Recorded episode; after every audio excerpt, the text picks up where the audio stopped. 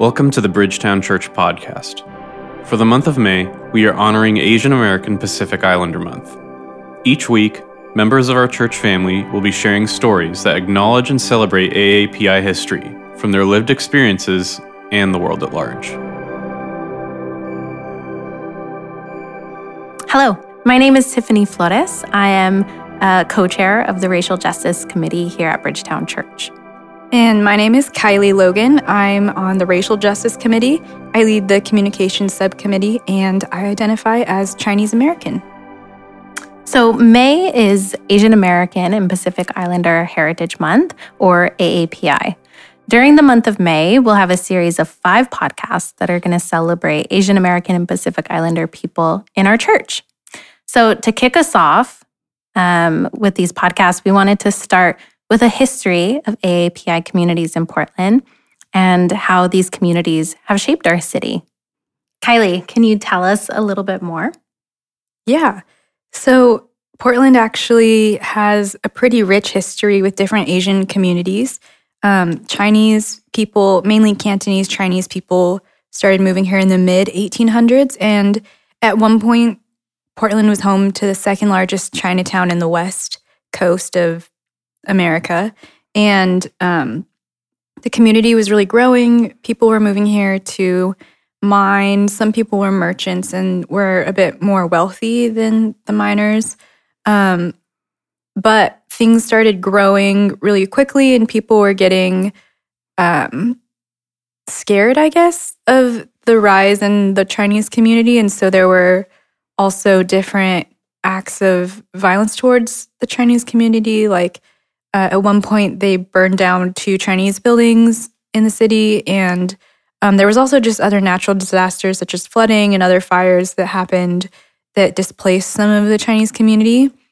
Um, but in the late 1800s, the hostility towards Chinese Americans started to grow.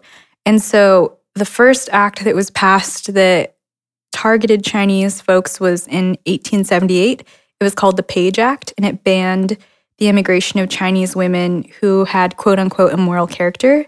And these women were made to um, prove in a court that they were not immoral, otherwise, they would face deportation. And that was a precursor to the 1882 Chinese Exclusion Act, which barred Chinese immigrants, period. And so at that point, the Chinese community stopped growing because there were these laws against bringing the men couldn't bring over their wives and they weren't reproducing so they the community actually dwindled from about 10,000 Chinese people in the Portland area to 2,000 by 1950. Um, and during this time, there were also different laws where Chinese children couldn't attend public schools and different things like that. Um, there was even a massacre that happened a few years after this act was passed.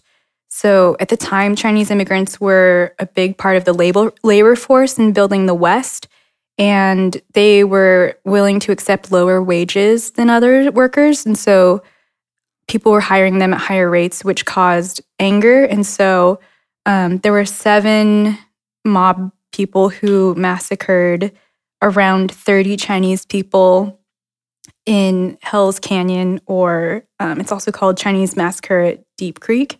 And this event, after the trial in 88, which no one was ever convicted, even after a confession, um, they didn't convict anybody. Um, but this event was pretty buried in history and wasn't resurfaced until 1995 when a Wallowa County clerk discovered hidden trial documents. And the massacre actually wasn't even officially recognized or memorialized until the 2000s, um, which is kind of crazy. I didn't I didn't know about that until recently. Yeah, I didn't know about that event either. And I think it's also called the massacre at Snake River. And Snake River is someplace that I went to within the past few years to go fly fishing. And just to think about that that landscape and it being so close to Portland and what that must have been like. Um, and then just having it all buried up for years, decades, and no one really doing anything about it. Yeah, it's kind of crazy um, how little I even knew about the the history of Asians in the West. It just isn't talked about a lot. I Mm. feel like.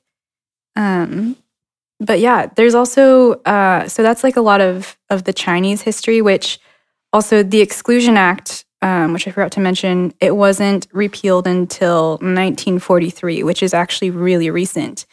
Um, and around that time as well, Portland had a pretty thriving Japanese community.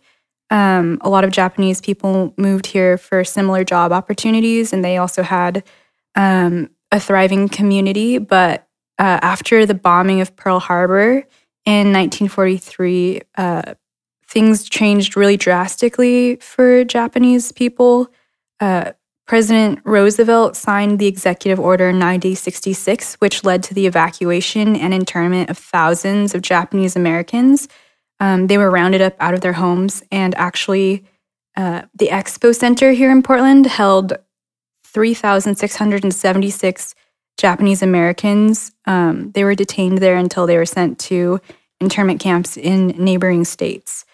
And when they were released in 1945 and came back to their homes, they found most of their belongings gone, including their residences and their businesses um, from a once really thriving Japanese community. So we read a lot of the same articles and documents and things before we are having this discussion. And I was so surprised that the Expo Center was a place where Japanese Americans were detained here in Portland. And I think just knowing these places where we go and see every day as having such a dark history brings it really closer to home. Um, the detainment and of Japanese Americans in the West, in the United States. Yeah, and it's so recent too. Like, I know somebody who's Japanese American, and they were sharing with me how their mom was a part of one of these camps, and that it was something that um, she had like talked about with them. And uh, that's so crazy just to think that it's something that we did here in the United States too. Like, you think of Mm. like Nazi Germany, but it's like, wow, we did really round up an entire ethnic group and put them in internment camps on our soil very recently. That's And then we just- incredible. Don't talk about it very much. hmm So, what can you tell us about other AAPI communities? Obviously, um, Chinese and Japanese communities were some of the largest here in Portland and have some of the most um, history. But there's a lot of other people groups and countries represented here in Portland. So, what are some of those other communities? Yeah. So it turns out that actually Native Hawaiians were some of the earliest AAPI people to um, be here. They were um, actually taken from their islands and brought to Oregon before Oregon was a state as part of the fur trade. So ships would stop in Hawaii and pick up Hawaiian men and bring them as laborers as part of the fur trade. Um, so they were some of the earliest. That's amazing. Yeah. And then there was also a pretty large community of Indian um, men who came over to work um, at various uh, like canneries and stuff. So a lot of them were in St. John's area and Astoria. Um, that was in the early 1900s, and they were uh, targeted in a sense. Like I guess in 1907 in Boring, there was an incident. Um, a man was killed in a hate crime. And then in St. John's, there was also a lot of targeting towards Indians. Um, and they were referred to as Hindus, which was a derogatory term um, in like newspapers and stuff. So they, yeah, I guess there was like less of an acceptance of them Mm. being here than some of the other groups. Um, it's really interesting trying to sum up AAPI history in Oregon because AAPI is such a diverse grouping. Um, each community has such a different experience and a unique history in Oregon, and they've all contributed to Oregon history in such different ways that it's kind of hard to sum everything up um, and celebrate them as a whole. It almost it's almost like they each need their own podcast. Yeah. but- It's a Yeah. huge umbrella to Mhm. cover many different communities. So, Kylie, I'm not from Portland, and neither are you. You're from Utah. I'm from New Mexico, which has very different representation. So, when I moved here, one of the most surprising things to me was um, how many Chinese and Japanese and Hawaiian and Indian um, businesses and restaurants and celebrations there are here. And it seems that these communities uh, are um, really well represented now, at least to me, coming from uh, a not Portland background or not even really far West Coast. Um, how did we get to where we are today in Portland? And what, where are we in Portland right now? Uh, where is the AAPI community? Yeah. So after Japanese Americans were allowed to return to their homes, uh, Portland became rather friendly with Japanese culture. And Portland actually became an official sister city of Sapporo, Japan in 1958. And so uh, Sapporo sent over some different landscapers who were experts, and they built the, Jap- the Portland Japanese Gardens, which are a really big part of like our tourist tourism and our culture here. And they even imported a tea house there that was built in Japan and then reassembled here in the late 60s, which is super cool. Um, so, yeah, you walk around downtown and you see a lot of Japanese businesses and Chinese businesses that are thriving. And then you've also got the Jade District in East Portland that is um, a very diverse Asian community. You have Vietnamese, Chinese, Korean um, Mhm. restaurants out there, and uh, yeah, there a lot of Asian people live in that area and um, run those businesses. Yeah, so I just moved out to the Jade District um, from Beaverton. And in both of those communities, which are kind of outside of the city, there's really big um, and diverse Asian populations out there and communities. Uh, and I think that points back to the history in Portland as well of the displacement and how, as these communities were displaced from Portland, they started to move to the edges and and kind of outside the city uh, limits.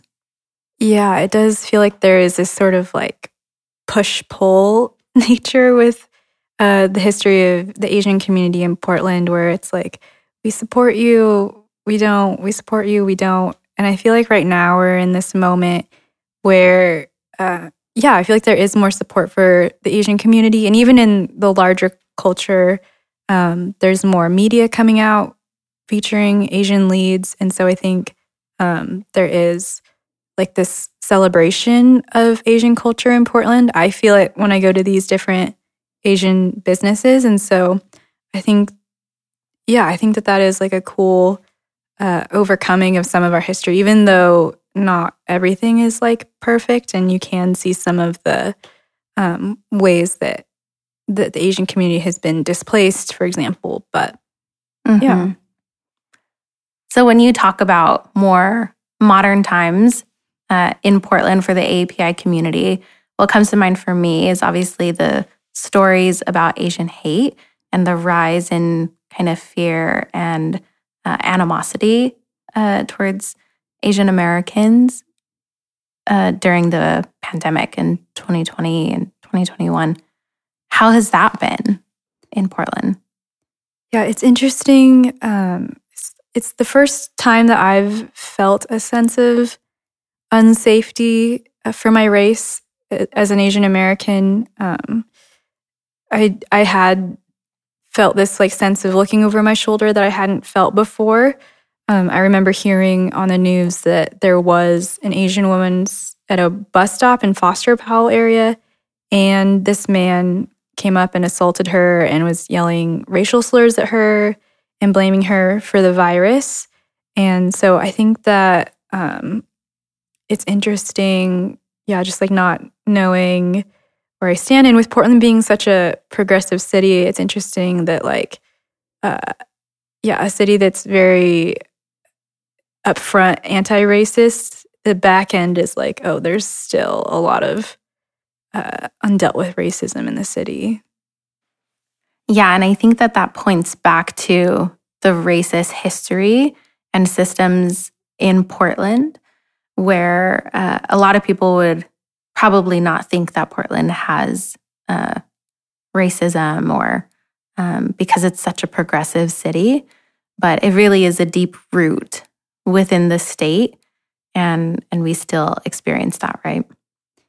Yeah, I would even go as far to say that I feel like the enemy has such a stronghold over Portland and over Oregon that is rooted in a lot of racism. Um, I feel like so many other different uh, people of color and communities of color have experienced pretty extreme racism in Portland. And um, even looking at it now, it's like Portland is arguably the whitest city in America. And that doesn't just happen by accident. It was crafted to be that way. And I think that, um, you know, when the scripture says we don't war against flesh and blood, I really do think that there are like powers behind that that we have the opportunity to speak against as the church in Portland. That is a really good segue into um, why we're doing these podcasts, why Bridgetown Church cares about AAPI month or um, any other racial tensions that exist within our city, and um, reconciliation. The goal of the Racial Justice Committee at Bridgetown is to create a sustainable structure for fostering racially and ethnically and culturally inclusive um, and equitable practices within all aspects of Bridgetown Church. So, as we start to listen to the stories of our brother and sisters in Christ and in our church, we really want to be moved to understanding and empathy and to celebrate with them when they celebrate and to weep with them when they weep and to really be that family of Christ for each other. Um, and I think that that happens through listening, and it starts with listening. So, Kylie, thank you so much for sharing. Thank you for sharing the history of uh, Portland and your own experience as well. Thanks, Tiffany. Yeah, Bridgetown is a multi ethnic body of Christ, and there are um, different AAPI members of our church body. And I'm really excited to hear more from them as we move through the month of May and just hear different stories. I think that, yeah, like you said, listening is going to be a big part of uh, reconciliation in the body of Christ, is just hearing um, different stories and being able to celebrate with people um, who aren't exactly like us. So look forward to those stories and more coming in the month of May. There will be a new podcast every Monday.